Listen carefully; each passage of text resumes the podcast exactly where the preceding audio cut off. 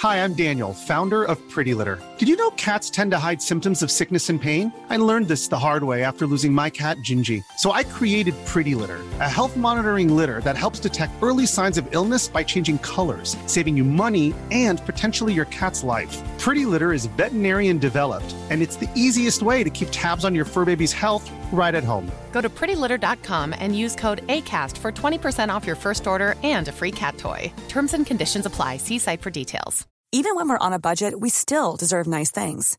Quince is a place to scoop up stunning high end goods for 50 to 80% less than similar brands. They have buttery soft cashmere sweaters starting at $50, luxurious Italian leather bags, and so much more. Plus, Quince only works with factories that use safe, ethical, and responsible manufacturing. Get the high-end goods you'll love without the high price tag with Quince. Go to quince.com slash style for free shipping and 365-day returns. Burrow is a furniture company known for timeless design and thoughtful construction and free shipping, and that extends to their outdoor collection.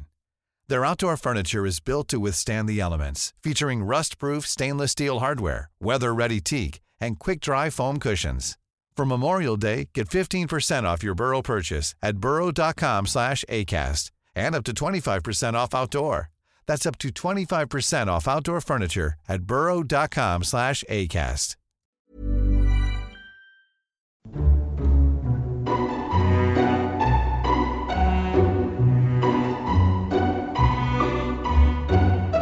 Hello and welcome to Lore Watch, a roundtable freeform discussion about lore in the games of Blizzard Entertainment.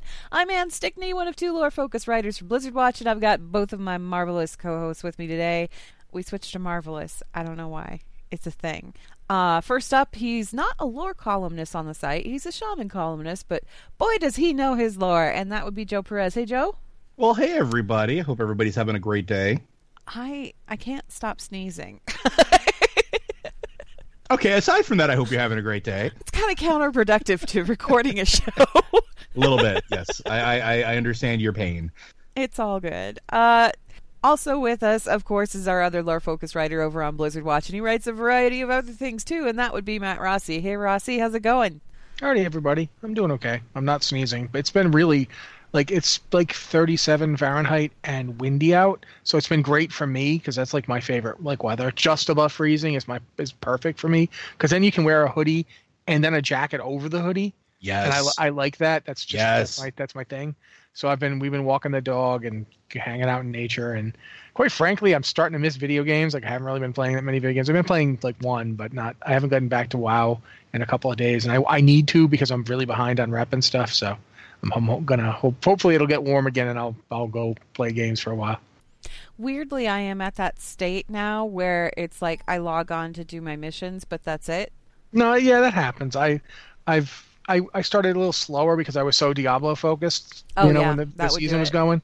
But then I got up to like Greater Rift 60 and they started to get like really hard. So I'm like, ah, the season's gonna end. My character's gonna get converted, and then I'll get the buffs when 2.6.1 drops. So right now that's what I'm thinking about. Plus I want to see what the new season benefits are. Like the next season, if they if it's really cool, I'll just start another season character and do that do it again because that was awesome. And it's like I'm in this really good place where I'm liking Diablo and I'm liking WoW, so I can go between the two of them, like whichever one I'm more interested in. So yeah, See, I went pretty hard on 7.3 and maxed out rep with both factions. Um, so I'm kind of at the point where it's like, well, I finished all the story stuff. My eye level is about as high as I can get it without, you know, RNG. So I've been doing the occasional world quest and turning in my things for little tokens in the hope that they'll like magic upgrade or whatever. But other than that, it's, it's yeah. Right until am- seven, until the raid comes out, you, you haven't got much to do. right. See, I've I been am- and I've been leveling alts. Like I've actually gone through and I've I've started like re-leveling up uh, my hunter and now my my druid so that I can experience some more content on them that I haven't before because I'm taking this lull as an opportunity to just kind of catch up. If that makes sense. No, see, and I did that with all of my alts. Like prior to 7.3, I got all of them up to max level, and I was working on getting the class mounts with all of them because I like that Mhm. quest chain, and I wanted to see how it differed from class to class. Well, I got all that done. So now they're like, well, I could take them to Argus, but do I really want to do Argus again this quickly when I just finished it on my main character? Eh, not so much. So I'm kind of like taking it easy and working on like the little achievements that they added. Uh, there's a p- pet collecting one for all of the Cataclysm raids. That one I'm hitting every week because I'm trying to get the battle pets and that kind of thing. But mostly I'm just waiting for more story stuff to come out, which is actually the focus of this podcast is story. So we should probably get to that. Yeah, yeah, absolutely. Okay, so last time we were all together, we talked about A Thousand Years of War because that was a pretty fascinating audio drama, and we told you guys to go ahead and send us your emails about it if you had any questions or anything like that. Um, I don't know if we got any specifically about that particular audio drama, but we got a whole bunch, and I figured, you know what? It's probably time that we address those. If you guys do have any questions for Lore Watch, you could send those to podcast at blizzardwatch.com, put Lore Watch in the subject line. And just as a note, because a couple of these are pretty lengthy and I am going to shorten them when I read them on the show, um, if you guys could keep those around like maybe a small paragraph, like a tweet or two, lengthwise, that would be great not, not, that we don't appreciate it, and we, we appreciate your zeal for it as much as we have our zeal for it as well. We just got to make sure we get to to everybody's. yeah. Well, and I mean, we go off on tangents anyway, but I mean, that's why you guys yeah, listen to us, right? Yeah. just kind of keep them concise, guys, because you keep them concise and we will go completely off the rails for an hour and a half because we've done that before. All right. So, uh, first question is from Zenjin of Kor'gall EU, who says, I have two questions for you. So, we're going to split these, okay? Um, first one.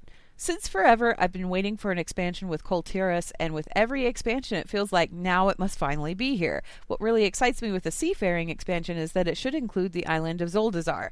As a troll player since vanilla, I'm heartbroken considering the deaths of pretty much all major troll characters. I thought they could use Zul'jin for grander purpose, and I don't even want to start with Vol'jin. Do you think that we might come across this island, and what would that mean to the Darkspear trolls? Could we be guided to our next racial leader with the help of the Zandalari and King Rastakhan? Also, man, who listens to someone who put together the words Rasta and Khan? Um, before we jump into this, Zeljan, I'm going to point out that the island is actually called Zandalar. Zuldazar is the capital city of Zandalar. Um, mm-hmm. I always kind of like every time I hear that name, I kind of go, huh? Because we have the mysterious prophet Zul that just showed up, and it's like, did that guy show up? Is he is he the person who the city is named after, or did he take his name and it's not his real name? He just took the name from the city and said, "Yeah, I'm Zul." That makes me sound real important. or know? is it the naming convention like where you have like Zul'jin, where it's like yeah. something of Zul, right? Yeah. Zul means great in troll. So so he's just wondering. He's like, I think I'm just going to call myself great. Yeah, I mean, I, granted, I'm getting this from from like you know scrolling through Wowpedia and stuff in my in the day. Yeah. But I remember looking it up because I actually had the same thought. Like, why is his name Zul'jin? It, it literally means like great Jin. He's like, I, am great. You know, when you have Zul, it means great. That's why Zul'Masha, Zul'Watha, all those Zul places. Right. It means great this, great that. Trolls apparently love their cities. And like, apparently Zul has just decided that he's great. Well, I mean, unless Period, they're using end of great story. He's just great. Unless it's great in terms of big, like you know, big voodoo type stuff. You know what I mean? I don't know. He's, he's a really big guy. It turns out. Wow. Or, or he's a really big spirit talker, or it's a really big city of he's whatever. He's just great. He just wants yeah. you to know that he's great. That's it. He's just great. Full stop. nothing. Nothing to append to that. He's just great. Um, but let's go ahead and talk about this though, because um, a couple of the emails that we got here have been talking about or address the idea of like future expansions and what could be in them and i thought that that would be an interesting topic of discussion because we're at that time here where BlizzCon is fast approaching and everybody is kind of expecting an expansion announcement because we're at that two year mark. Um, so I figured, well, let's go ahead and talk about Zandalar. Let's talk about Tiras. Let's talk about possibilities for future expansions and what you guys think that they could be. Um, what do you guys think about Zandalar making an appearance and Kul Tiras? We we also need to go back to I... Kul Tiras because Kul Tiras is like I think we all want to see Kul Tiras. yeah, I, I wrote a KYL last week. Um, basically that was just my this is Kul Tiras. I don't know why I'm reminding you, Blizzard. Why would I be reminding you about Kul Tiras? I don't. It's it's a mystery, really. Now, Kul Tiras, could we please have Kul Tiras now? Probably on, the same reason my Nolia lore was. Let's make the Shal'Dorei a playable race. yeah, seriously, like it's been at this point. How long ago was Warcraft two? Uh, Oh, 20 Jesus. years? 20 years, give or take. Yeah. too It's- long. We're all old. Yes. It's been long- 1995, 22 years. It's been 22 years since Warcraft 2. Kul Tiras was huge in Warcraft 2. It had a presence in Warcraft 3. I mean, the place itself didn't, It but was you know, the Navy. the Cult, the Navy showed up and and was the whole part of the the founding of Orgrimmar. It's a big deal. It's long past time to see it, and it should have been right off the coast. You know what I mean? It, it literally you, to, you look at the Cataclysm map and you see where Vashj'ir is. That's literally where it should have been. That's right in between Lordaeron and Stormwind. So I I can accept that it got moved somewhere because obviously the seafloor rose up and a new place ended up. So yeah, okay, stuff got shoved aside, but it's time. Yeah, it's and as for as for um the Zandalar Isle and and and Zuldazar, we've not heard anything since we were told the place started sinking. What happened? Like, did did they all leave? Did, was that everybody when we got to Pandaria and all the, the Zandalar showed up? Was that all of the Zandalar, or were there Yeah. others? and it's like you get like you it's your taste is like wetted right like it, it's you get this little tiny taste of it but where did they actually come from Yeah, because like, that couldn't have been all of them For- Zul wasn't there. exactly Uh, Rastakhan wasn't there. Did they? They didn't just stay in Zuldazar if it there was, was sinking, did they? mention. There was mention of the both of them. I think. Um, Yeah, yeah. those and troll notes that you found. I think one of those notes that you found there was an achievement where it was like you you found I don't know it was like four or six scraps of paper and it was basically the trolls jotting down information. Um, and one of them they mentioned Zul pretty directly, but they didn't say that he was on the. Uh, they said that he wasn't on the island actually. Um, and then in the Vol'jin novel, they speak of Zul. I think he was mentioned once or twice, but that was it. There was no big reveal. We've never met the guy. Didn't he? Didn't um? Oh God, he's a Pandaren lore master, the Pandaren lore Cho. master, the one. Yeah, Master Cho. Thank you. Didn't he like show you an image of what's going on on the island briefly? Like, Yes. I, I seem to recall one of the things he did was. It very very briefly yeah It was uh, one of those little story flashback things that he had. There were a couple of them. There was one with um, I think there was one with Anduin and Varian. There was one with Zul and Rastakhan sitting on his throne. Um, and it was showing the island sinking because that was the big problem. That's the whole reason why the Zandalar went to Pandaria in the first place, is because after the cataclysm, Zandalar was sinking, and they needed something concrete that they could do with their people. But yeah, I don't think that everybody on Pandaria, I don't think that represented the entirety of Zandalar. Um, Zul, for all I know, I think the only time we ever saw Zul, besides that one spot with Cho, he was in the original, or excuse me, the revamp trailer for uh, ZG and ZA, wasn't he? when they made them five men. Yeah, when they made I- him five men, because Vol'jin came up and started talking to the, the the entire. It was like a collected group of troll tribes, and the leader there that was Zul. I think that was Zul. It was either Zul or it was a prophet of Zul, one or the other. i think it was prophet as well i don't think it was zul himself either which way. Again, this is somebody that we haven't like actually contended with. As far as Kul Tiras goes, Kul Tiras is one of those things where it's like we get little pieces of it here and there every now and again. Like we will see occasionally humans around the globe that are wearing the colors of Kul Tiras. Um, and the presumption has always been that oh, this was part of the navy that left back during Warcraft three you know, with Daelin Proudmoore and whatnot. These are like the remnants, and they never got to go back home again for whatever reason. Um, is one of those mysteries. It's kind of like uh, Tol Barad. You know how Tol Barad was just there, and they were like, "Yeah, this is a prison area. By the way, look at all these crazy things we have locked up and locked away." And there was never any real explanation for it. well Like, wasn't yeah i mean not in game wise at least not lore wise i was, think like, mechanically it was yeah, mechanically it was a leftover from the magic prison that was supposed to be part of stormwind proper i think way back I in the day so, but I'm not sure. It, it, it was just one of those things where it was like Tol Barad was one of those little little mysteries where it was like, what? This island is crazy. The people on this island are kind of crazy. Like you, you I've go up got- north and and the the thieves and ruffians and stuff that are running around up north there. None of them are up to anything good. So you know, it's like, what's going on? Sorry, Rossi, didn't mean to interrupt you. No, that's fine. I just I did a little research on this just because I was doing that whole origins of humanity thing, and uh, it was Arathor that built Tol Barad, like when it was still Arathor. Um, apparently, yeah, it was like, part of that original kingdom. but then like they built a big fortress there and then even after before the first war stromgarde still held it it was considered part of stromgarde it was it wasn't it wasn't like you know you'd think it would be gilneas or Kul Tiras, but it wasn't it was Yeah, but then didn't. Dalaran move in for some reason? Like the Kirin Tor just kind of moved in? I, I think that's because the place got utterly wiped out and it was actually according to this i just went and looked this up according to this the wizards of Kul Tiras claimed the island so that was Kul Tirasian wizards it's like, why were the Wizards of Kul Tiras claiming it and not the Dalaran Wizards? Uh, that's really weird. And they, the Baradin's wardens are apparently like equal parts Stromgarde and Kul Tiras. Like they were like working together. so it's like this little remnant. Yeah, of nothing. Like nobody. And it's like, been why- out there for all this time, and nobody's really talked about it or seen it until Cataclysm. And it and showed up. Yeah, apparently the whole reason it was so messed up and that they had to take it over was because the orcs went nuts there when they attacked it. Like they, they summoned all sorts of evil stuff and it was just completely loaded with like just like nightmare horrors. So they were like, eh, use it as a prison. It's just it's it's a little weird because I I thought that I remembered that there was some kind of Kul Tiras hook there, like a little one. It was like a little minor one that was there, but but it was there. So because I, I I wrote a Know Your Lore on Tol Barad like back in the day where I was talking about like the history and where it came from, and it has like the potential for being something fascinating, something that was never really utilized. It was like, here's a mysterious island that nobody's seen in forever and ever and ever.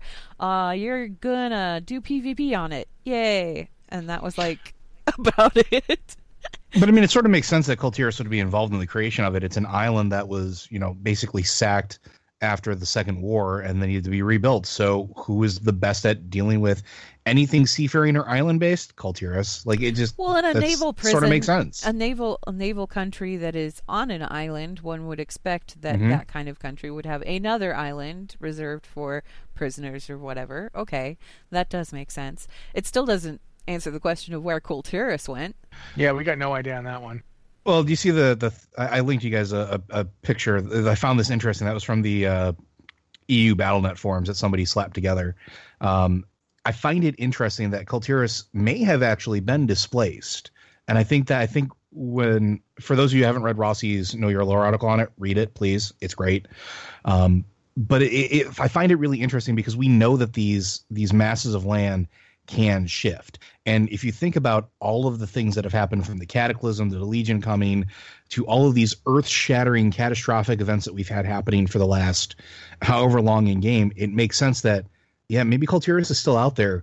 It's just not where we think it is. And we sort of lost track on it. Yeah, because the maps that you've linked here are actually they're remarkably not apt at all because it shows Yeah. the Broken Isles way farther south than it ever was.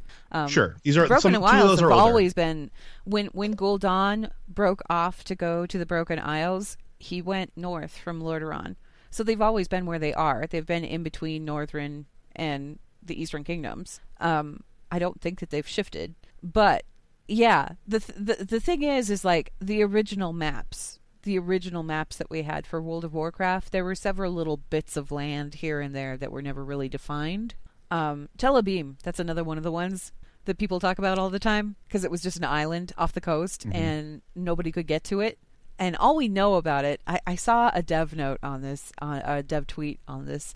I think it was like this last week or, or so, where they were talking about Tel'Abim and how people are fascinated with this place, despite the fact that the only thing really that's ever come as evidence of that place existing is the bananas. Bananas. Yeah, the bananas. That's yep. it. And people have built all kinds of crazy bottles. things. And there are and- there are bottles that contain messages from Tel'Abim. yeah, where they talk about the bananas and how the bananas are out to Mm-hmm. get them. You know, it's like The thing is, that it's really funny too. A lot of this stuff was in the original Warcraft three or Warcraft two manuals. Yes. Yeah. Like when I did when I wrote the KYL, I put a map that actually had Kul Tiras on it. That was from Warcraft three. It was a map of the Eastern Kingdoms from Warcraft three. Um, Kul Tiras just happened to be on it, so I used it. But never, it's never been in WoW. Never. It's, it was never even there. Like it was the original WoW map when you bought the game back in 2004 did not have Kul Tiras anywhere on it. They just did plain old did not have it. There were little so. there were little bits of islands here and there that were not labeled. One of those could have been yeah. Kul Tiras. We don't know because it was never didn't label. labeled. Yeah. Um, exactly. It's the same thing with Tel'Abim, and it's the same thing with Zandalar. Honestly, um, Zandalar is one of those places that, yes, I would definitely love to see what's going on with that. Uh, it is one of those story hooks that I would love to see them pick up again. I would like to see some kind of South Seas expansion thing. I don't know if Just After Legion is the place for it, but given the fact that we're getting all of these hints about N'Zoth and how he's sleeping under the ocean and all of that, yeah, all that other stuff, it, it feels like this it's would the perfect be a, opportunity. Yeah, this would be a good spot to do some kind of South Seas something if they wanted to. And in that case, then we could maybe see Zandalar again. I don't think Zandalar, if we do get to it, is going to be anywhere near as jaw dropping in scope as it was because obviously we know part of it is already sunk under the ocean. Mm-hmm. We don't know if the entire thing has or not, but at least part of it has. Maybe maybe Zuldazar is the only thing left. Underwater Zone, you heard it first. Ian's predicting Underwater Zone. I have um, a feeling that if we get if we get a, an expansion based around this, which I kind of hope we do, that a lot of it's going to be underwater zones, either they're in air bubbles or whatever the case is. But uh, and as I much as I, if people would put up with an expansion of Vashj'ir. I uh, liked yeah, Vashj'ir. I loved the three dimensionality, but you don't have to swim everywhere, if they're like domes of air that encapsulate entire continent type places, I think it'd be fine for some people. See, and I kind of like, step back at. I, I kind of step back from that whole thing and I look at it analytically because the thing is, is we're not really swimming in Vashj'ir. It's just we're flying without a mount. Like when you jump, sure. you jump into the air and you're suspended there. I mean, everything looks like it's underwater around you and everything, but logistically speaking, when you look at the game mechanics, this is a flying zone.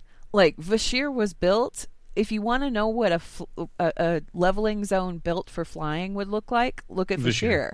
That's it. It's just oh, no, it's on a three dimensional axis. So I mean, I don't really personally, I don't see a problem with having some kind of like underwater themed expansion where we're doing stuff like that because to me, it's like, oh, cool, we've got flying right from day one. but I think. It, and the only reason I say that I think it makes sense though too, because you mentioned all of the the hints that we've gotten.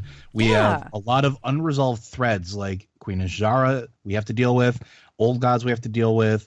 Um, anything else that pops up as a result of that after we're you know done dealing with what we're dealing with now, like once the Legion's done, we have to turn our attentions to the old gods in the void, and that's the last tangible links we have on Azeroth that we know of.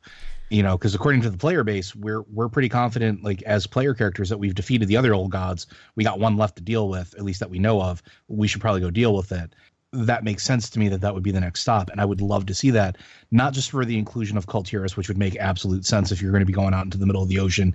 You kind of want some experienced sailors with you but tying up all the loose ends with the trolls as well uh, doing everything with that like it just i maybe it's because i want it so bad that it won't happen but i just i, I cannot stress how much like and i'm sure i'm not alone like it just makes perfect sense as the next place to go.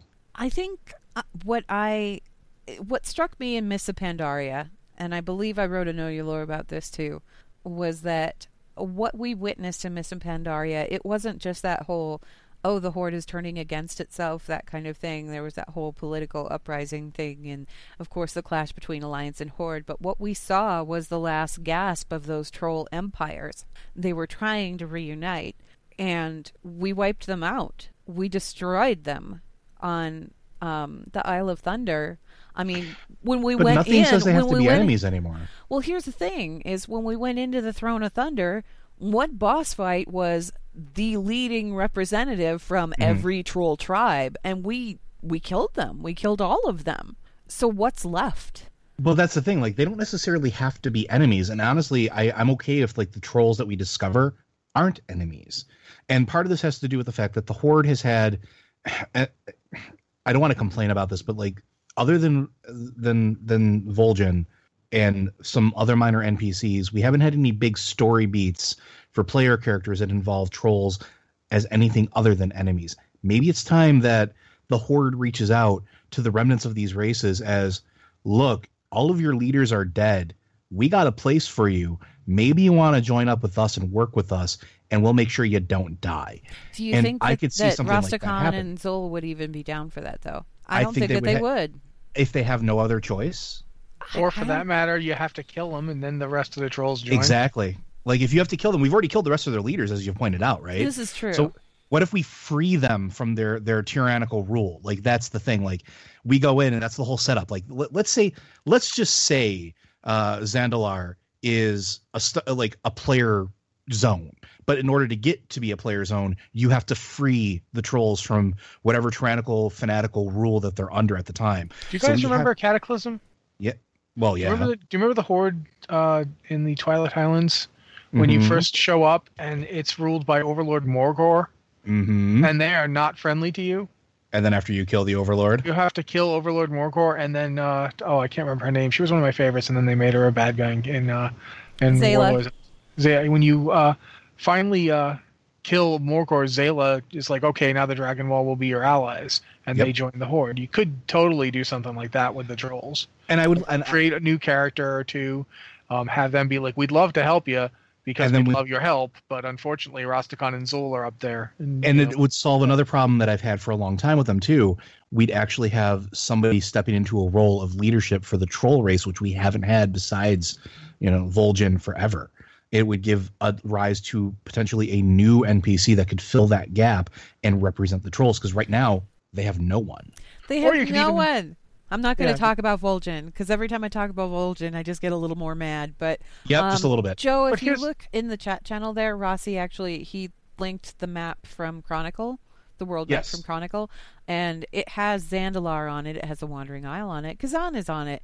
No Kul Tiras anywhere But on that map. I'm map. just saying there's there's a whole lot of empty space right between Mhm. that triangle set up by Broken Isles, Actually- Zandalar, and the Wandering technically, Isle. technically speaking, hmm if you look over at the Eastern Kingdoms, Yeah, um, that is Kul Tiras, where? right there in between. It's south of Gilneas. It's north of um, oh, the Dun Bashir Morel. area. Yeah. Yeah, That's not Vashj'ir. That is Kul Tiras. Uh, that's if you go back and look at the Warcraft 3 map, that's the exact island that Kul Tiras is. It's just So, interesting because the only thing like that a- exists right there, right now, is that Is little Bashir. plateau above Yeah. Bashir. Yeah. That island isn't there on the current in-game map. Uh, so that's that's weird unless this is meant. The thing is, is if you look at this map, it's not it's not up to date. You know what I would you know what I would be absolutely cool with in that regard though too? What if like the mages of Kul Tiras figured out just like the bro just like the uh the Wandering Isles to or, or just like, you know, the of Pandaria where they were able to obscure that that landmass from outside eyes. What if they figure that out as well? They're like You we're done I've with the alliance. head? We're done with the horde. Screw it, let's go invisible. You know, you know what I've got in my head, and it's like so far off the beaten path, but it sounds glorious in my mental picture here, right? What is Kul Tiras? It's a naval island. nation, right? What if it's just a an- giant ship? Island of sailors. So what if they said, "Okay, fine, we're we're at sea. Let's just sail this thing." So it the whole island has been like there's giant sails on the island, like these just giant masts above this landmass, and it's just sailing wherever the heck they want to take it. Not a I- I- boat, cool. an actual be okay landmass. I would literally be okay with this. The other the idea I always had was that they might have just gotten giant chains and yanked it up off of the bottom of the ocean and just floating it around like a like they're now they're sky pirates or something. But I like the masts too.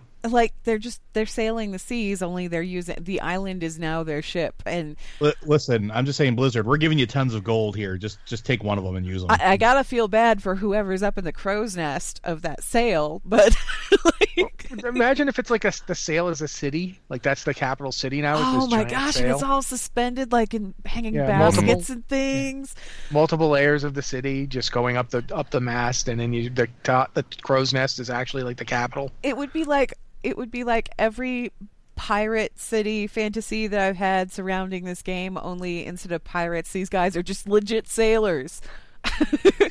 out there Well, they doing might have their they thing. might have gone into piracy at this point if they I- think the world is going. I Because keep in they- mind, If They they don't like any of the factions. I think that if they had, we would have heard about it. Like if they had Maybe. been attacking anybody, or if they had been deliberately, you know, engaged in combat with anything, we would have heard about it. Instead, we haven't heard a I- I- peep. They've just been real quiet.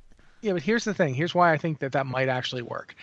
Daelin Proudmoore went after Jaina because he checked every place he could get to in his navy, and it was all demons and undead. So he left because there was no saving it. As far as he could tell, the Eastern Kingdoms was gone. Like he he didn't think there was anybody left. So imagine if he goes home and he tells his people, "This is what's happened." Um, as far Humanity as I has can tell- collapsed. yeah, as far as I can tell, there's nothing left of the of the the seven nations. It's just us. I'm taking the fleet and I'm following the last survivors. Uh, and you know, did he? T- if he didn't take everybody, which he couldn't, they didn't have that big a navy. He had to leave people behind. They would be on a footing of we are the last survivors. You know, look how close they were to the Eastern Kingdoms, right south of Gilneas. Gilneas at that point had walled up and wouldn't talk to anybody, so And they you know, had no allies. and there's plenty of pirate ships along the eastern eastern kingdoms when you're doing your leveling quests there's plenty of pirates you have to interact with Well, and, plus, I mean, ones you- imagine if- who's to say none of them are from Kul Tiras? But but here's the thing: imagine if they if they're not necessarily the reason no one's ever heard of them. Let's combine your two ideas. They've masked themselves, and they can move the island. What if they're just going around the north, and anytime they see a forsaken ship, they destroy it utterly, because as far as they know, it's full of mindless undead who are out to kill them. And there are no survivors to report. Exactly. So, and they don't go anywhere else because where's there to go? As And far as they know, that it Daelin didn't come too. back. Daelin never came back. Well, and think So- about it too. Like if and if even if somebody notices that a ship goes missing, we're in the middle of a war with a cosmic entity. Like I don't think one or two ships going missing is really going to go noticed. Or even, And yeah, even if it was, What do you think did. Kul Tiras, if Kul Tiras or demons is, did it, or whatever, yeah. if Kul Tiras is an island floating out there amongst itself with all of these naval people on the island, what do you think they thought when they looked up in the sky and all of a sudden Argus was just hanging there? Well, we knew See? things were getting bad. We- yeah, demons invaded, you know, the mainland ten years ago. We knew that. We're the last survivors, man. It would just confirm everything they think. Yeah, that would be kind of Th- Their fascinating. giant, I, I'm their like giant really, boat island. I'm so I'm so on board with the idea of a South Seas expansion right now. Like I, I really want I mean, don't get me wrong. I love all of the old god portents and everything that we've gotten and I love the idea of Uh, you know, let's just jump in with the old god stuff or even like the Lich King. Lich King's up north and he's doing some shady things. I would be okay with a Lich King part 2 even. But the more that we talk about the South Seas stuff, the more I'm like, man, I would really dig a South Seas expansion. I Plus, really just want to be a pirate. Is really what it boils down to. I just want to be a shaman pirate. Like, please, come on. If you look at like the the map too, we were just talking about this. Zandalar Isle is like directly south and west of the Broken Isles. There's Correct. a big yeah, it's space of kind of ocean. nearby. There's a big space of ocean, Yep. the Great Sea right there. Nazjatar is straight west from the Broken Isles. Yep, it's right And under the if- maelstrom. If you're gonna do old god stuff, you almost have to have Azshara. Um, And, and with right Kezan there, right there, maybe we could actually bring in Undermine because um, I would yeah. like that very much. and, that, and that's what I was saying you. earlier. Like that's exactly what I was saying earlier. That that that map setup lends itself to that almost. Like all of these elements, even if it's an old god focused expansion, all of these elements can play into it. All of these elements can have a place in that expansion because we can't just spend all of our time like in the old god city. Like we have to have a place to recuperate. I want my own pirate ship. I Yes. want Sid Meier's Pirates Oh, Warcraft God. What if- edition. What if instead of getting guild halls, we had guild ships? I know, right? Like any of that would be, any of that would be perfectly and plus, I mean, you could totally do like the thing Joe suggested with the Zandalar and the trolls joining the horde. You could have Kul Tiras kind of get reclaimed for the alliance, and those could be your starting entries into the area. And you could like have a variety of different zones based on what you want to do. You could And I have the underwater zone that's in a bubble, so you're just walking around on the bottom of the ocean floor. You could have one that's got the flying, like you know, up, down, so forth, swimming animation type stuff, and you could have like island ones. Like you could totally have like a series of islands you you know chain together Like, they- sure, they're not big enough by themselves to be on the world map, but if you go from island to island, you could totally. do- There's like Look, a variety of ways when to do I it. when I leveled the first time I leveled a goblin character, I didn't really care for Kezan, but the island that you went to after Kezan, I loved that place. I would Mm-hmm. love to see more of that again because it was this fairly small place as far as like, you know, game space running around and stuff, but it still felt really substantial and it was beautiful. It was like tropical paradise. I could use some tropical paradise after, you know, the fell riddled hellscape that is Argus. I, I could. And I'd don't be anybody okay with. say I'd the jungle of that. Tanaan counts because the jungle of Tanaan does not count. It is not a paradise. No, no, it's not. That's not some place where I'm like, ooh, a beach. I'd like thing- to just walk across here barefoot for a while. Nope, that's Tanaan is not that. and the interesting thing, real quick, just if if Greymane survives this expansion, which I kind of hope he does, he would be a perfect person to approach Kul Tiras about tentatively coming back. I mean, the isolationist is now part of the whole, like saying, "Look, I got over my stuff, and we are better for it. Maybe you should do the same. Okay, they were there for us when we needed it." Before we get too far into that, let's go to part two of this question because part two of this question involves a character that could be directly involved with all of this stuff. Uh, Sure. Part two. Do you think there would ever be a possibility that our missing Jaina might be trying to bring back Arthas from the lands of the dead? I believe that this human is worthy of redemption, and I'm not as sold as you are that Jaina has outgrown her love for him. Uh, I don't I know. I don't know if Jaina would go looking for Arthas. Icecrown Citadel made it pretty clear that I think she was done with all of that. Yeah, I don't think that Jaina would be looking for Arthas. I think that Jaina would be looking for her home. I'm going to say Um, this much. There's one thing I've always wanted to say about the Jaina Arthas thing. Mm-hmm. I think that, I'm not saying she's over her love for him or outgrown it, but I do feel like for her, the fact that he remembered, like there's that bit where you give her her the memento, and she's like, he did remember. That means he died himself. Bringing people back from death tends to leave them not themselves. Yeah. It's necromancy. Necromancy does not work out. You don't come back as a kind, caring person who wants to help people. The the closest you get to that is a death knight who tortures and hurts people, possibly for the right reasons. Like they subsist on pain. And not only and not only that, that's that's getting dangerously close to Jaina being a villain, and I will have none of that. Uh, it's just I don't see her as you know she, if she was going to raise somebody from the dead right about now, it would probably be her father Oh yeah, because now she feels like her her she would look back as and she's like you were hopelessly naive. Like I could see her time traveling to try and stop Daelin from dying, like maybe grab him pull him to the future and say, "Look, I know I was wrong." ooh, You know? Oh wait a minute, wait a minute, wait a minute, wait a minute. What if that's why all the stuff with Chromie happened? Because Chromie could go back and stop that and would possibly know about it. So that whole thing was orchestrated by Jaina to Yeah. get Chromie to leave her the heck alone. I don't want Jane to be a villain either, so I don't think that's happening either. But still, But I'm, I'm going saying to say a name. I'm going to say Okay, a say it. name that has been stricken from the record, but I would like that name to make a reappearance. Tandred Proudmoore. He was Yeah. supposed to be Daelin's youngest son, and he was in the RPG novels, but he has been stricken from canon. Um, if he were still alive, he would be on, or, well, I shouldn't say still alive. If he existed, he would be on Kul Tiras. Because he didn't follow in Derek's footsteps and get himself killed. He didn't follow Daelin over to Kalimdor, so he didn't get himself killed. He's just been chilling on Kul Tiras all this time, theoretically. I, I mean, really want to see him come back. I want to see him come back, and I want to see that sibling dynamic between him and Jaina.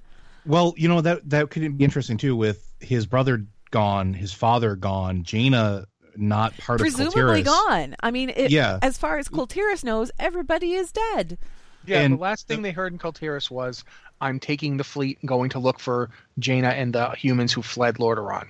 That's the last thing Daelin would have told them. So Like, there I was want nothing else see. to- I, I every time I And think about Lord this, I'm just a like, hereditary trait or Yeah. hereditary title now. Right? But every time I every time I think about this, there's this scene that I just want to see, and it uh, I really want to see it. Right? I want to see Jaina arrive on Kul Tiras.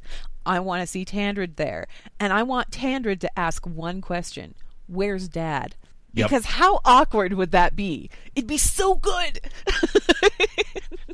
Well, and here, here's something that I, uh, this branches out into something that I, I I really want to see the devs dip into a little bit more. And I know that it may not be the greatest set, but there are things you can clean up there.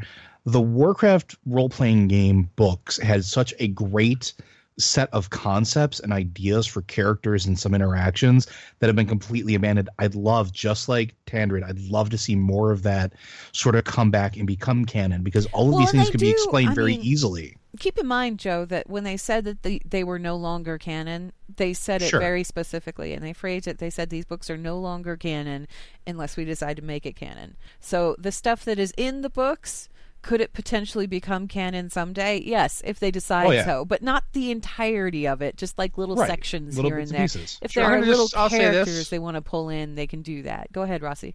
Let me put it this way: Grand Admiral Thrawn was stricken from Star Wars canon until they brought start him back to Star Wars canon. Right.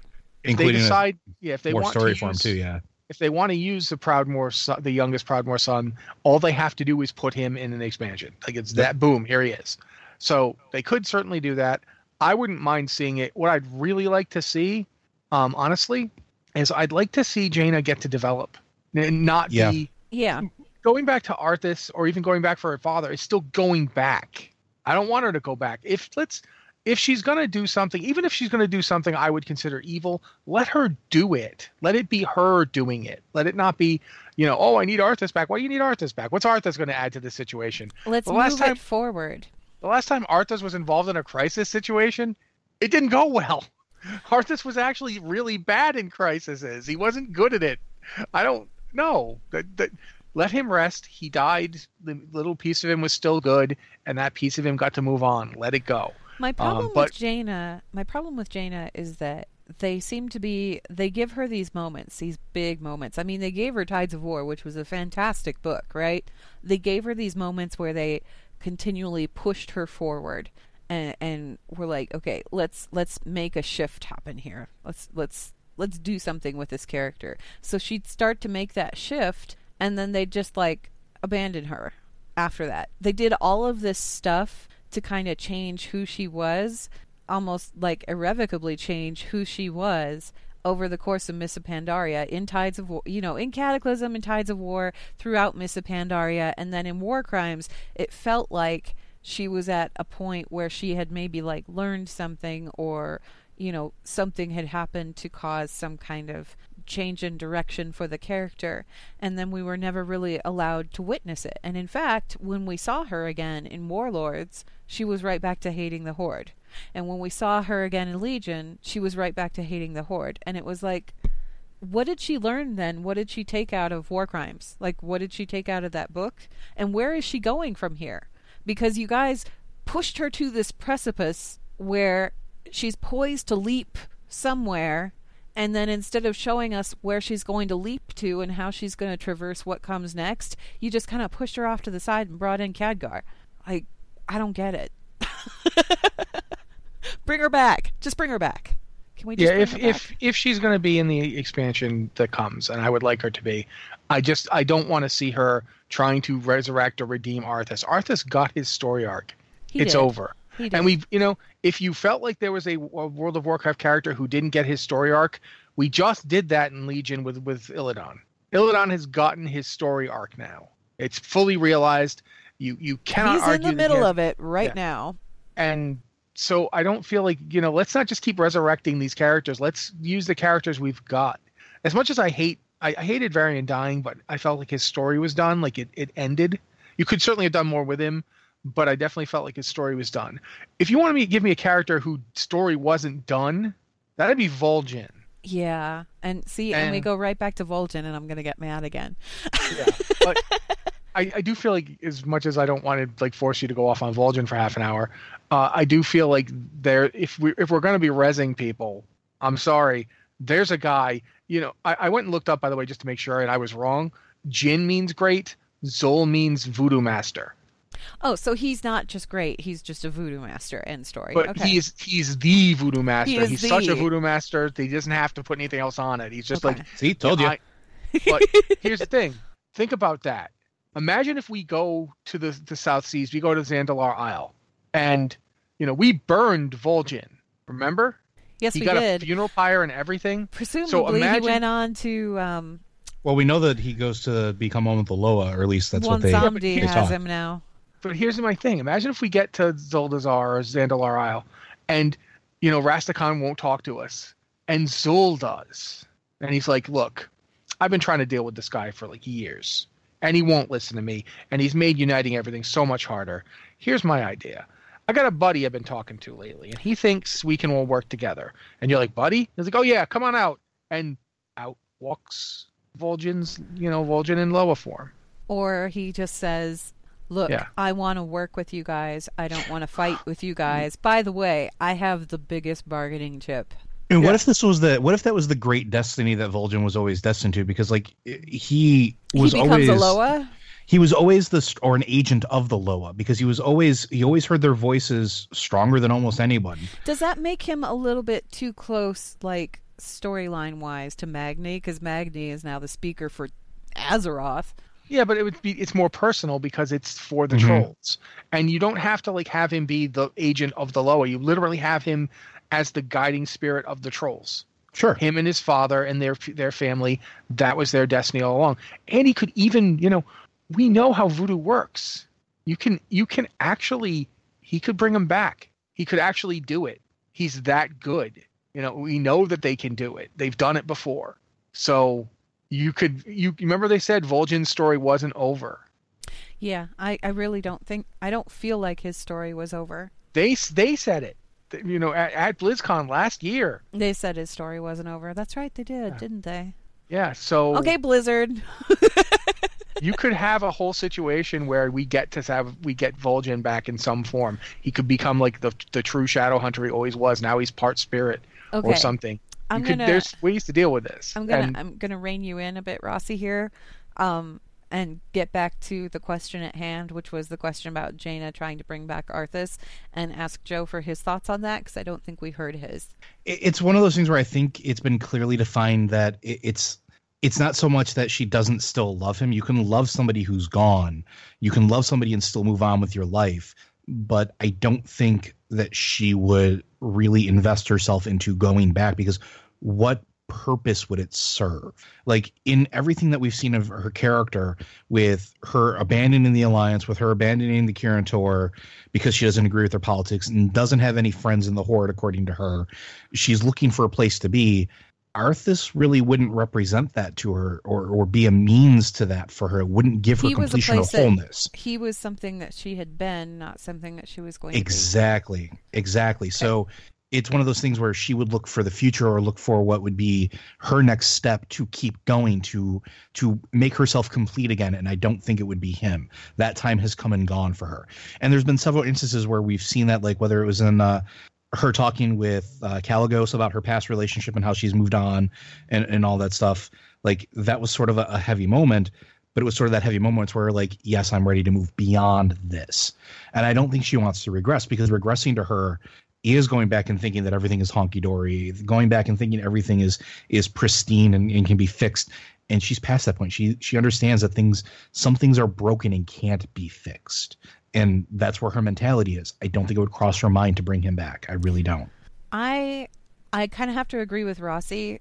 Rossi, you brought up the locket question. What she mm. said when she got Yep. When you take her the locket. It's a locket that was on Arthas. Um, you get it as part of what is it? It's part of the It's for the Shadowmourne. Shadowmourne. Yeah, I was like Shadow Shadow Guard. No, that's not it. I've done that. I've done that stupid legendary axe quest three times. It's for yeah. axe. Okay. So Shadowmourne, when you take when you take that locket, you take it to Jaina, and I believe she even cries a little bit, doesn't she? Because she spent a lot of wrath Oh, yeah. crying. yeah, Um, she does. for good reason. I mean, that's kind of a really intense experience, so I can't really like say anything about that. Um, but I, I agree with you in the sense that that per- that moment in particular was kind of the reinforcement that she needed, where she was like, okay, that was him. Because I think that a lot of what Jaina was dealing with, particularly in that third act of Wrath of the Lich King, you know, when we were heading up Icecrown Citadel and doing all of that stuff, is that she was trying to determine whether or not Arthas was still there in the Lich King. I mean, this was uh like the most horrific being they'd ever encountered, and he was wearing the face of her dead lover, almost husband. So was he still there or not? And if he was there, could they bring him back? if he wasn't there, could she really like watch him put down that locket when she got that locket part of it was you know this affirmation that yes okay there was a piece of him there he did remember her something inside him made him keep that token but he's gone now and like it's almost like a point of closure. yeah, it's a point of closure. She got that closure. And I think that once she got that closure, she realized, okay, it's time to move on. And we saw her move on. I mean, we've seen her move on pretty far since then. So I don't really think that she'd try to bring back Arthas. I think that she has put him behind her. I mean, he'll always have a place in her heart. Yes, absolutely. But I don't think that she would go to the trouble of trying to bring him back. Honestly, the thing the thing that oh, Joe, when you said when you said that she would go back and try and bring back Daelin, I'm like, oh man. And, and when you said, oh, maybe that's why Chromie's all messed up, I'm like, oh man. I still don't see her doing that though, because the thing is, is even though she has been pushed beyond the point of being this, you know, staunch support for diplomacy and peace between the factions and all of that, even though she's been pushed way beyond that, Jaina is still at heart. She's very practical. And if she's going to look for a solution, she's going to look for a logical solution. Going back in time to bring her father back, that's not logical. That's leaning towards, you know, the kind of Oh, sure. emotional overreaction that she almost had in Tides of War, the one that she got pulled back from. And Yeah, she but even when realized, oh no, I was overreacting I'm- here. Even when I- she overreacted in Tides of War, it was still It was a- eminently practical. Yeah, it was a logic I'm- thing. I'm going to use this giant magical artifact that you you used on me and then left in my hands like an idiot. Um, I'm going to take it and I'm going to show you what it can do. And I'm going to wipe you guys out before you Yeah. pose any more of a threat to the world. Like, And she, there was there like was logic to like, to that, even though Yeah. it was driven by, you know, grief. There was but still it was also straightforward. yes, Like Jana Jaina Proudmoore, when given a problem, she's she's very much a Gordian knot type thinker. Oh, we have a giant knot, cut it in half. She's not. Now we will elaborately untangle this web with with convoluted magic. No, I'm just going to blow it the hell up. You know, that's this is I why don't know. I, I, don't think see, that there's a part of her that would actually untangle the knot, but I think at that particular point in time, she had been pushed to the point where she's like, "Yeah, I don't feel like untangling that knot. We've got a more direct solution here. Let's use it." Well, I think it I'm would be it would be a she's practi- it would be a matter of practicality. Would it be Yeah. more practical to cut the knot in half, or would it be more practical to unravel the knot? What's what's the Given the time constraints, cutting Yeah. the knot was the better option. Sure. I mean, I'm saying at that time, but I I think she takes each situation as it comes, right? Like that's the type of person she is. It's what's the most logical solution that's going to give, yield the best results. Can I just be So- upfront? Sure. Go for it. I just want Jaina to show up on a flying pirate ship with an eye patch and a. I think we've all said this. I said this. I want my pirate queen. Yeah, I just I don't care anymore. Just big magical pirate. I- the, I Caitlin want the What if she's the reason second. the island is flying? I'd be I fine want with her that. to go back to Kul Tiras and go, you guys, I know I've been gone for a very long time, and I've been looking for you. Maybe, maybe you know, fluff the truth a little bit there and say, look. It was high time I returned home. Here I am. I know you guys probably already have a leader, and I don't know. I just I want to see her lead Kul Tiras. They wouldn't let her lead the Kirin Tor. She was supposed to lead the Kirin Tor. They would Well, plus we but- just found out that there's this weird group of Kul Tiras mages who are out there making magical prisons for demons. outside of the control of, of the of the Kirin Tor. On Specifically involving- Tol Barad. It, it's specifically involving demons. Yeah. Like, Demons. What's going on right now? This this is a Demons. thread we could. This is a thread you could pull. Yeah. Like, it's something was- that you could like pull into place and weave into the whole thing. Well, because I mean, like you could always make the case. You know, she went to go study with the, with the uh, the mages of the Kirin Tor instead of staying home. Why? Mages of Kul Tiras weren't Why did she, why didn't she Hmm. study in in Kul Tiras? Why did she go somewhere else? Was she intending to come back with the with this the Kirin Tor secrets? Was that like part of the goal all along, like to, to help? You know, because there's other she's that that. devious. I don't know I if don't she's mean that devious. That's not devious. Just- I'm talking purely cultural exchange. Here's what we Oh. do. Here's what you do because it's she would hardly be the only mage to do it. This Um, is true. I can't remember the guy from. Oh God. Oh, why can't I remember his name? He he summoned the Worgen. Archmage. oh, Aragorn. oh, Thank Yeah. you. Archmage Arugal from from Gilneas did the exact same thing. This is true. He went to study in Dal- in Dalaran not because he was he was still loyal to his people and he wasn't being shady about it. Dalaran was the place to go. If you wanted like to to learn more, you'd go to Dalaran, then you'd bring it home. What if she was always intending someday to come home? She was she was like not going to rule because her brother was like next in line, but as you know, as Daelin Proudmoore's daughter, she's in a position of authority in Kul Tiras. But but that was originally the idea before everything went to hell. She was going to college out of state, and then she was going to bring back what she learned. Yeah, I mean, she became Antonidas II just because she was that good. She wouldn't. She didn't go there intending to be Antonidas II. That's just what is what just happened. I mean, for that matter, Kael'thas did the exact same thing. Kael'thas went home. Yeah, he did. It's not like they ever being a member of, of the uh, of the um, isn't a death sentence. It's not like they make you stay in Dalaran. You can be a you can be an archmage and you can still go home and then like the you know you're a mage. If you need to get back to Dalaran, you'll teleport there. You know, so there's there's stuff you could do with this. There's there's ways to deal with it. Like you know, I I really do want to see it. I I think at I think this what point we it's can. time. I think what we can pull from this whole conversation is that we really desperately need a pirate queen, Jaina. Please, thank you, Blizzard. Okay. Um, our next email. the Heroes of the Storm. yeah. figures you could do. Our next email has a couple of questions that are directly related to the audio drama, and I want to get those out of the way. And then there's another one that kind of goes into maybe something future expansion we don't know, but we might as well talk about it anyway. So the first two, um, this is from Kali, who says, Hail, our triumvirate of lore. Kali Rep Pali of Shu'halo, proud patron contributor. I have a couple of questions concerning the latest audio drama. When Turalyon and Alleria jump through the rift while Draenor is ripping apart, they describe where they are as Draenor, but not. First, was this a rift to the Shadowlands based on Turalyon's description of his surroundings? And second, if yes, does this mean that the Shadowlands is essen- essentially a void crafted, alternate mirror reality of the cosmos? What do we think? We've seen the Shadowlands before. We see it in the Death Knight starting zone. Yeah, and I mean it is essentially a mirror of the universe, or at least a layer that's underneath that that looks rather similar. It looked the same. Yeah, it was Yeah. the same space. You go there to get your dead pony. Um, Rossi, what do you think?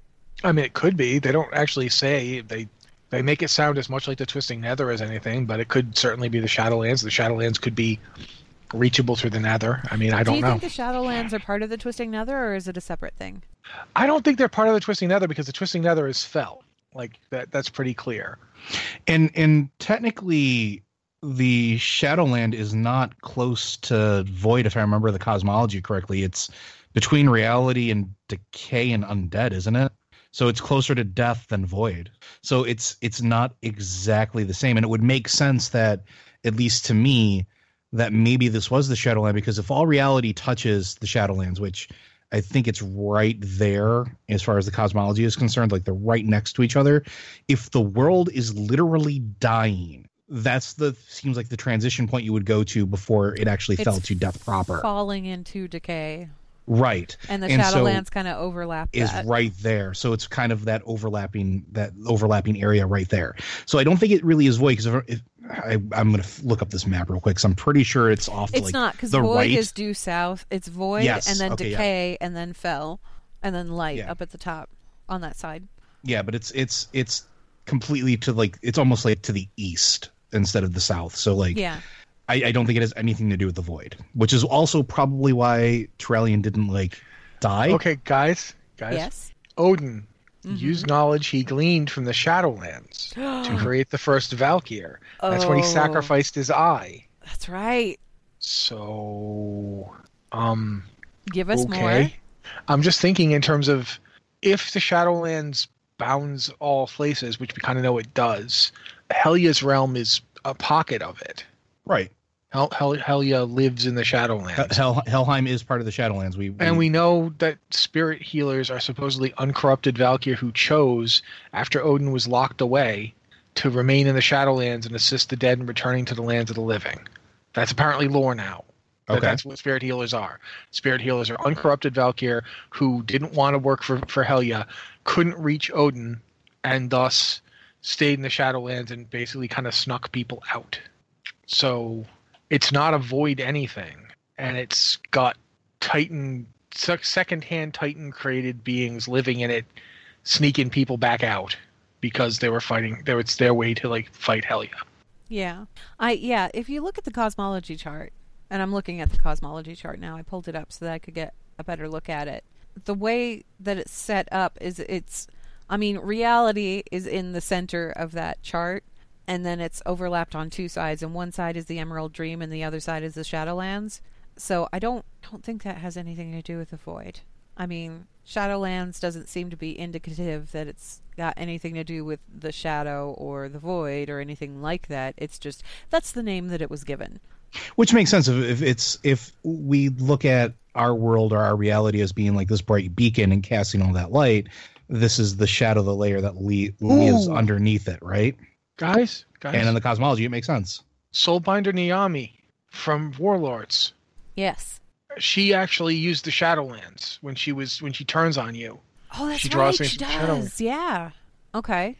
So it goes it goes to that world for cer- for certain. That Draenor, the alternate Draenor, So- had the Is it touch it? Yeah. So it's a reality type thing. It's not Well, just that- applicable to Azeroth. It's a, a- It's applicable just reality in general. Yeah, it's Yeah. applicable to all spe- aspects of reality. So yeah, I mean that could have been the Shadowlands that they were in, maybe, or it could be a rift to just like an alternate version of Draenor, because we've seen an alternate version of Draenor, and from what Kairoz said, Oh wow. there's like an infinite number of these I- different realities out there. So You know, it's really funny. I just looking at the cosmology, I just realized that the symbol for the Shadowlands is that little circle with the spirit healer at the top of it. yeah, Well, just to like, there's actually a Death Knight quest when uh, Shadow, Shadow Soulbinder Nyami died. There's a Death Knight. Uh, it's actually a not a quest. It's a table mission. Mission It's a level 108. Yeah, it's a level 108 one. yeah. Unholy Attainment, Essence of Shadow, which you get you go get Soulbinder Nyami's soul from the Shadowlands. It's so yeah, Shadowlands definitely bridge into other realities. Like That's kind of Helya's realm. yeah. So Helya basically lived in a nexus of all realities. That's and so this begs a really big question. What did Odin give his eye to? I don't know. What's living in the Shadowlands? It's not the old gods and it's not the Void Lords. They live elsewhere. It's something associated with death and decay. What's probably. in the shadow? Yeah, but what is it? Think about it. We talked about So- this last time we were here. We talked about how what if the Lich King is something greater? Now that was on the podcast, I think. Okay. What if But- the Lich King is something yeah, greater? when I talked about the the possibility of the Lich King being an entity.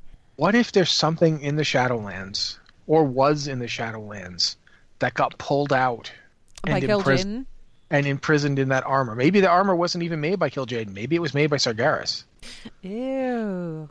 But what if there is this entity that is far greater than anything we've seen yet? That li- that maybe even is still in the Shadowlands. Maybe it's not the Lich King. Maybe the Lich King is just one of its servants. What if there's something there that's Oh. not an old god? It's not a Void Lord. It's not a Titan. It's nothing we've ever seen before, and it's so powerful that it can teach you how to raise the dead. Well, it would make sense too, at least in some capacity, if we're following any form of normal mythological pacing from comparative structure to all other cultures, right? Like, it, let's say that the the Warcraft mythology is based around, and we know to a certain extent it is real life mythology of of various cultures. Almost every culture has a being that resides over death that is either destined to uh, consume the land of the living or has all power over the dead. Um, the, the Mexican culture has it. The uh, I know that my my the, my Puerto Rican heritage has it. Um, Norse mythology had it as well. Like there, there there's all these things, all these parallels to that. So what if there's an entity that is completely doesn't care about what happens to the rest of the universe because its job is just eventually to consume everything that was once living. Doesn't matter what it is. And so Odin made a deal with that entity that says, look, I know you're going to get everything eventually. Everything has to turn to dust at some point. I get that. But I don't want it to happen quite yet. I'll feed you bodies and death with my army. They'll go and kill things and send it your way. But I need to know how to do this. Oh, wait, you want my eye? Here you go. No, no problem. Just give me what I need. I'll give you what you need. How's that sound? I could totally see a deal like that being made because a, a being that that feasts off of that, an army of of entities feeding it things that are dying at their hands seems like right up its alley potentially. Okay, but here's my question, and, and this is a big one. What did it do with Odin's eye? Braid boss. Why did he want Odin's eye? Well, I mean, it gives him a link to the other side of the Okay, the coin. but so to what would speak, he be using that for, or it be using Right, that Eventually- for? Eventually, it needs to consume the Titans at some point. Right now, the Titan. Think about that. Right now, right now, and and I guess slight spoilers. Uh, Let's not already know- spoil. Let's not spoil Antorus stuff, please. I, I'm I'm I'm not going to spoil that, but we we know to a certain extent that like we don't know that Titans can die. Oh yeah, that's right. Because we have seen. I mean, if you played through patch seven point three, Aggramar was there. Yeah. so we can say so that. so you know that even though he died, he's not dead. What if that was the deal? This gives this thing the insight how to finally consume the Titans. Or to use another as- possibility, Odin's wandering around. You've got his eye. Now you can see through. See his everything eye. he sees. Yep. Yeah. You- You're you- eternally linked. And of course, you know he was locked in. He was locked in. Um, oh, the halls of valor. He was locked Yeah. in the halls of valor for all that until we time. freed him. until Now we he- let him go, and now he can go wherever he likes and look at whatever he wants. He, he's, he even says he's going to go back to Ulduar, Oh boy. where the old gods are imprisoned. Well, that leads to some fascinating implications. Okay, Kali, I don't know if that answers your couple of questions there. Uh, answer is it, yeah, it could be the Shadowlands or it could not. We don't know. They didn't define it particularly, but hey, the Shadowlands are pretty interesting. Uh, the last question here from Kali, I think we're going to answer this one and then kind of wrap up the show. But um, this this is more next expansion stuff, right? Uh, Kali says, "What do you think the deal Malygos made with the Ethereal's Void mentioned in the Disc Priest Artifact Weapon Quest? What do you think that is?" Now, I don't know if you guys have played like Discipline Priests or Mages. Mages also have the same quest, but you get sent to the Nexus. And while you are in the Nexus, it's revealed that Malygos was working with the Ethereals for some reason, and Calic is help Kalecgos is helping you out. Um, and he he says it flat out. He says, "What did Malygos promise them?" Because apparently some kind of deal was made where they now have void siphons that are basically it, it the way that Kalecgos described it, he said, This device appears to draw upon the void energy released when Malygos forced Azeroth's ley lines into the Twisting Nether. And he did this, this was all part of the Nexus War. Um, Malygos, in his madness, decided that the biggest problem with Arcane, with like trying to keep control over the Arcane, was the mortal races that kept using the arcane, and we shouldn't have access to it. And he started moving the ley lines of Azeroth in an attempt to get it away from the mages that were tapping into them. Um, and he thought that this was like protecting the world or whatever. He thought that this was fulfilling his duty. It was not. But apparently, this released void energy, and he created these siphons to like draw the void energy back in and keep it in. Um, you know what's Cal- interesting? Kalecgos also says that the design looks very familiar. Like I can't believe they picked that thread up Yeah. What thread? because that's the thread from from Wrath. Yes, it is. You Mhm. you you actually go to that place. It's ruined. Yep. It's it's in Dragonblight, and you stop the ethereal and uh, one of Malygos' servants from having a meeting. You kill both of them Yep. to disrupt them. They're making a deal. Because they were making a deal. What so was that that deal and what were the terms of that deal? More importantly, is this something that we could see come up in an upcoming expansion? I'm going to say tentatively yes. And this is only because I just finished working on a Know Your Lore for tomorrow. Uh, last week I talked about the potential of the Shal'dorei, the Nightborn, being a playable race. I decided you know what? Let's just go ahead and go down this road a little bit further. And I decided to look at the the ethereals as a playable race. Um, and this is one of those threads that was brought up while I was doing my research and everything. And I'm like, huh. Blizzard doesn't bring these things back into focus unless they're going to do something with them, usually. And the ethereals themselves, they have been around since Burning Crusade Mm-hmm. in some small capacity or another. We see them here and there. There was that bit in Wrath that we're talking about where there was there was the deal that was being made and we stopped that from happening. And then there was kind of a lot of nothing for a while. Um, they showed up to trade us and have us do transmog, which was great, and void storage, which was great. Void storage, by the way. Let's just look at that for a second. Void storage. We were storing our armor. There was a pocket into the void. There's all these void lords in there and everything, and we're shoving our wardrobe into it. like what? What Look, does I that? what does look that look like on the other end? Guy has a lot of Ashkandis. I don't understand. I'm just imagining this swirling realm of darkness, and then this little portal opens, and somebody throws a T-shirt through. and later on, they come back to retrieve it. Regardless, so yeah, the the artifact quest chain. This was for I want to say fire mages. I don't remember if it was fire mages or if it was arcane mages. Um, one of the mages they had to go to the Nexus, and disciplined priests have to do the same thing. They both get the same quest where they go up to the Nexus, and you find these ethereals up there because Malygos is gone now. So whatever bargain they made, these guys are cashing in on it, and they're taking these void siphons. They're also taking um, weapons and they're like infusing them with the power of the void. Now, this is all, these are all members of the Ethereum. The Ethereum were once the ruling council of K'aresh before K'aresh kind of went explodey and got consumed by the void. Um, we actually don't know what's happened to K'aresh at all. We haven't heard anything from it. We don't know if it still exists or not, or if Dimensius, the all devouring, devoured the planet. We don't know. What we do know is that the Ethereum swore their vengeance on this dude and they kind of went a little bit nuts in the process like they were consumed by their vengeance and not in the good demon hunter kind of way but in the bad hey you know the best way to defeat the void? Let's become void. And that's what they're trying to do is they're trying to become void. They're trying to become the entities that we run into to in Mac'Aree actually which is really kind of interesting.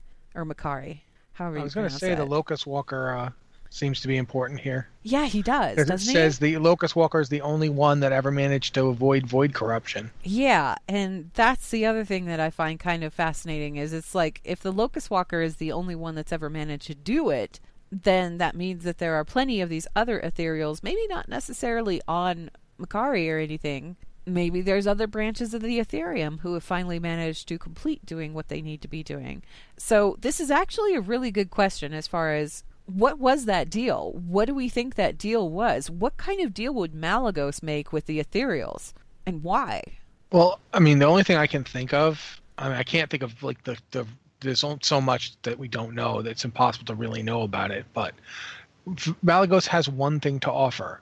Arcane He had- energy. Yes, he had the arcane. He had basically control of Azeroth's ley lines, which means he's drawing upon that of that arcane power that that's native to the planet. He's effectively trading a Titan's life in exchange for void. Well- you know what's what's the deal here? Like, what is he? What is he getting? He's the void siphons are to keep the void away, right? Maybe, but what if it's what if it's beyond that? What if it's I I think there are two threads here that are, are kind of important, at least to that. One, Titans. Two, the revenge against the void. Because K'aresh is gone. K'aresh is completely void consumed. And those ethereals looking for revenge would probably be looking for a weapon. And they were looking for a way to become void. Like when you do the quest chain, when you do the quest chain, um, you eventually, let's see, I think it's the next step in the chain. The next step step in the chain, you use an ethereal communication device, Mhm. and there's a Nexus Nexus Prince Bilaal, and he says, "With this power, the Ethereum will become unstoppable. We will become void." So he flat out lays it out. This is what we're going to do with this because That's that's, actually- what villains do. It's not even new though. That's actually like that goes That's old back school, to Burning Nexus Crusade. Stalkers. Yeah, Nexus Stalkers are a rogue Ethereum faction. Uh, they, they're they're considered by the Protectorate to be aberrations. Um, they basically straight up they've been trying to do it ever since then. They want to become Nexus Stalkers. Nexus Stalkers are the Void ones. But what I mean, what if this is all part of that? Because like the ley lines are part of the arcane energy, they're part of that arcane life force of a Titan. Like that's essentially what they are. They're part of Azeroth, essentially. Yes, that that's that's what they are. They're part of that magic, that that arcane being.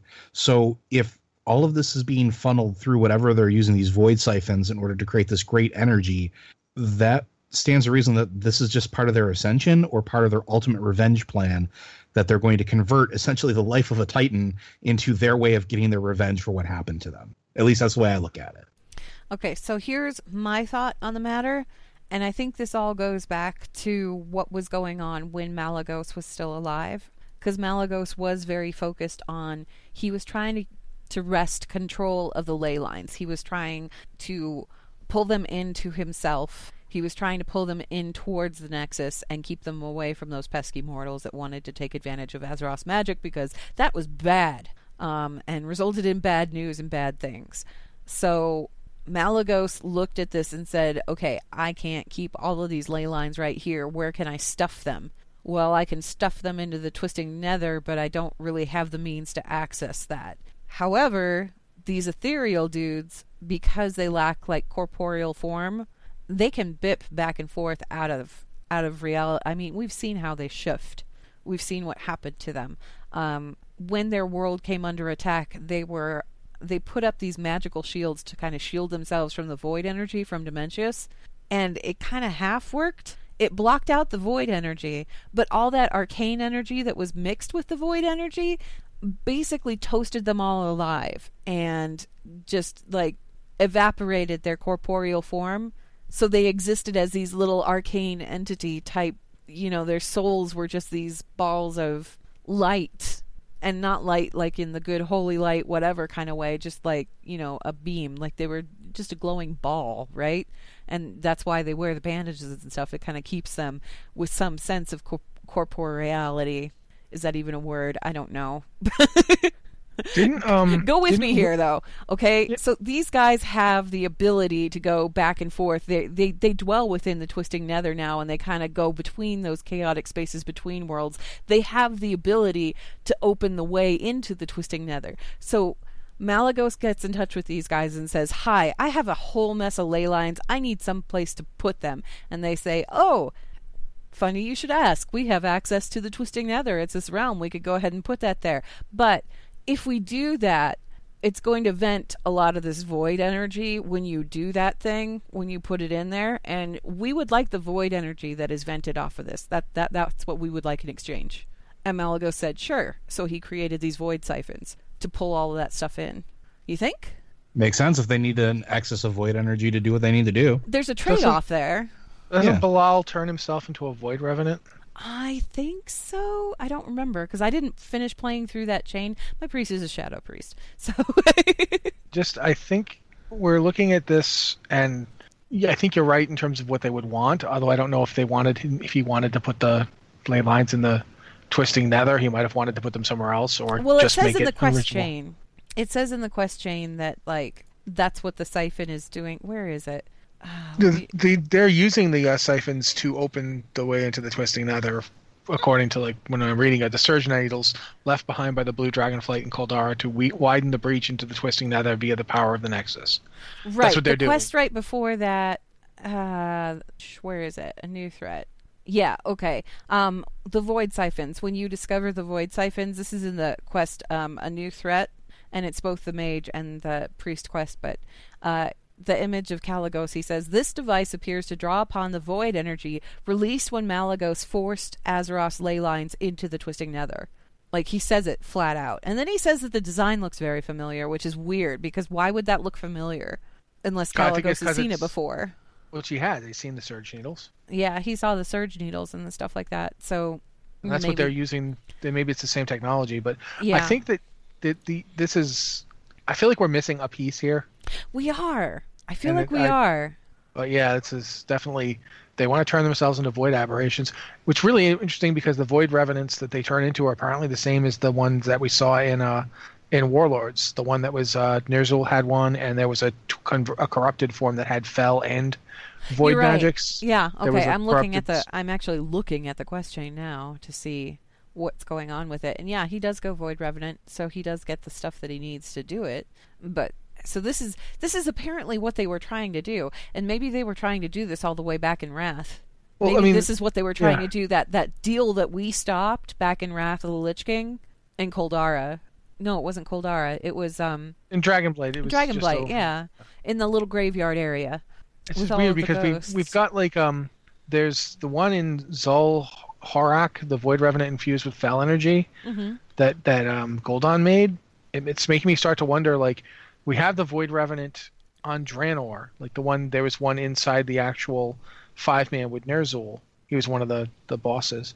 So it's it's really messed up. Like I'm not sure exactly what's going on here. I would like to. There's definitely more to consider. There is. There's a little bit more there. Now, my question is will we look at this in terms of the next expansion? Do you think we're going to see more about the ethereals in the upcoming expansion? Oh I yeah. think So I because mean- yeah, 'cause Nexus Walker. I mean Locust Walker. Yeah. If we're dealing Well, I mean, with the void, if we are It's dealing it's with the void, it's inevitability void, at that point. if, if we're dealing with the void and we're dealing with the old gods and we're dealing with all of this stuff, then it almost kind of stands to reason that the ethereals would be, have some kind of vested interest in helping us out. I mean, Oh, we've yeah. been good to them, the ones that we've been good to. We've been giving them trade. We've been paying them to store our clothing in strange places that we don't know where, but hey, you know, we can access it. That's great. So we've we've been on pretty good terms. A lot of people got exalted with the consortium back when it was still a thing. you would think that if these guys are kind of focused on getting their revenge on the void that killed their world or whatever, then yeah, maybe they would want to join forces with us. And maybe Locust Walker would be like the leader of that. I don't know. Locust Walker just seems like he's too developed of a character to just show be up for one little Yeah. little part and then you'll notice that if you finish the seat of the triumvirate if you finish the dungeon Alleria goes back with you to the Vindicar. You don't see Locust Walker again. He disappears. You don't see him anywhere. So it makes me wonder. It makes me wonder what's up. Any other thoughts on that Rossi? No, I think right now I'm I'm just you're thinking about the void revenants now yeah. Like what, what are the why do they want to be those? What what benefit does that give them? And it reminds me of that the Mana Forge quest when the Dimensius the All Devourer shows up yeah and you you fight him. Um, does destroying one of those things do anything to it? Like, or does it just go back to the void? Like, is Dimensius out there on K'aresh somewhere? Will we see K'aresh? Will K'aresh be the Argus of you know the next expansion? There's just you know, why do they want to be horrible void monsters?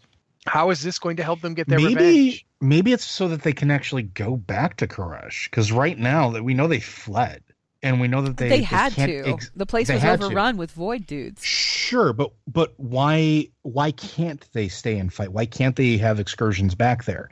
Is it because the way that their bodies are right now, them plus void in that form is a volatile concoction that they physically cannot handle that manifestation quite yet.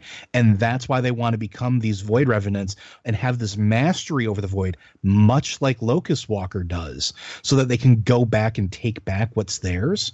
Because that would sort of make sense to me in some capacity because they're beings of pure energy and the void is the absence of that energy. Just say that or, or for argument's sake let's say that's the case in simplistic terms they physically can't go there to wage their war. They can't do anything there because they'll literally be there and they'll cease to exist. So they have to find some way to bridge that gap some way to safely uh, be able to touch void. And so by learning how to convert it and manage it and take control of it and becoming these void revenants makes sense in that regard. You know what's Then they interesting too? Um, the, another void revenant corrupted Archmage Xylem. yeah the Mhm. corrupting shadows. It was another void revenant. So it's possible that we're actually dealing with the the um ethereals manif- you know since the we know the void revenants are ethereals that get turned into these things Technically the speaking, I mean, they could be, or that might be Yeah. just one form that they took. Uh, that Yeah, one guy took. I don't know. it's possible at least that the the ethereals are manipulating us this whole time like maybe there's more going on than we know I'm Sure. just wondering if, like, part of this, it feels almost kind of like an echo of the whole philosophy behind demon hunters, where you have to become the demon to fight the demon. And I'm wondering if the mm-hmm. ethereals are going along that same line, maybe incorrectly, where they have to become the void to fight the void. You know what I mean? oh yeah it makes sense i just there's we need to There's see a more bunch of different scenarios there, and I feel like if Blizzard goes the direction where we are going to be dealing with the void next expansion, I think that we haven't seen the last of the ethereals. Definitely, because I think there's more there to explore. Oh yeah They wouldn't just bring them in at the end of the expansion for no reason. You know what I mean? it definitely feels like we are gearing up to see a lot more ethereals yes Yeah. Okay. Well, we have other emails here, but we are out of time. So maybe we'll just carry those over till the next time. um, which is usually the case. And I do apologize to the people that we didn't get to yet, but I do want to thank the two people that we did get to because, hey, you gave us a heck of a lot to talk about. Over an hour's worth of stuff to talk about, for that matter. All right, let's go ahead and just wrap this up. Uh, Blizzard Watch is made possible due to the generous contributions at patreon.com slash blizzardwatch, and your continued support means that this podcast site and community is able to thrive and grow. Blizzard Watch supporters enjoy exclusive benefits like early access to the podcast, a better chance at having your question answered on our podcast or the queue, and an ads-free site experience. And for those of you that listen to the show and enjoy the show and would like to help support the show, uh, Audible is offering a free audiobook download with a free 30-day trial to give people the opportunity to check out their service. You can download many of Blizzard's titles, including the Vol'jin novel, which we did kind of touch on a little bit here. Um, I think that there is an audiobook version of it available on Audible. I know that Illidan, the Illidan novel, there is an audiobook version available on Audible. Um, I think most of the novels that we touched on have audiobook versions that are you can use that as your free download for the 30 day trial. To sign up for that, you just go to blizzardwatch.com slash audible and you'll be helping support the show. Um, if you do have an email for the podcast, and we do like emails, even though we talk a lot about them and don't necessarily get to the entire list, you can send those emails to podcast at blizzardwatch.com. Just put Lore Watch in the subject line so that we know that it's intended for this show. And please do try and keep those emails to kind of a reasonable length because we do have to read them aloud. Um, final thoughts, you guys. Out of all of the stuff that we've kind of gone over in this show and also in previous shows, what I, am not going to ask what you think is the most likely choice for the next expansion. What I'm going to ask is what would you like to see from the next expansion the most out of everything that we've talked about? Rossi, go ahead. Okay, everything we just talked about caused me to have a moment where something ha- popped into my head and it's driving me crazy. It's way too big to talk about now. So I'm just going to say I'd like to see Jaina. Okay. I feel like I feel like we may have inspired another Know Your Lore guys. Okay. Uh, and Joe, same question. I really want to see us deal with the city under the sea, and I want to see Kul and that's what I, I want to see everything that's been going on under there since. I mean, it's been how many thousands of years that Ajar has been down there, and you know that we pretty much assume that there's an old god sleeping under there. I I really really want to see some more of that because it's untapped potential. It's stuff we haven't really done a whole lot with yet. I want to see out of everything that we have talked about. I mean, I want to see everything that we have talked about because everything that we talk about sounds really good in theory. Um, the island ship, just like I want, it, I have a mental picture of the island ship, and it's so good. But we could sail the K'aresh on it. Above and beyond, above and beyond that, though, Azshara. Just give me Azshara in some aspect. We've seen hints of her. She keeps like popping up and saying woohoo and then disappearing. I mean, she's the most logical. Ch- give us more of her. I want to know what she's been doing under the sea for these 10,000 years. We've seen her minions. We've dealt with them. We've allied with them in some cases. In other cases, we've fought them. Mostly, we've fought them. I want to know what she's up to. I want to know who she's working with. I, I just, I, I want, I want to know more about what she's done. Who is she allied with? What are her motives? What is she looking for? What does she want to get out of the world you know? Um but that's just me. Anyway all right well that wraps us up. Thanks so much for listening you guys and we will see you again in two weeks.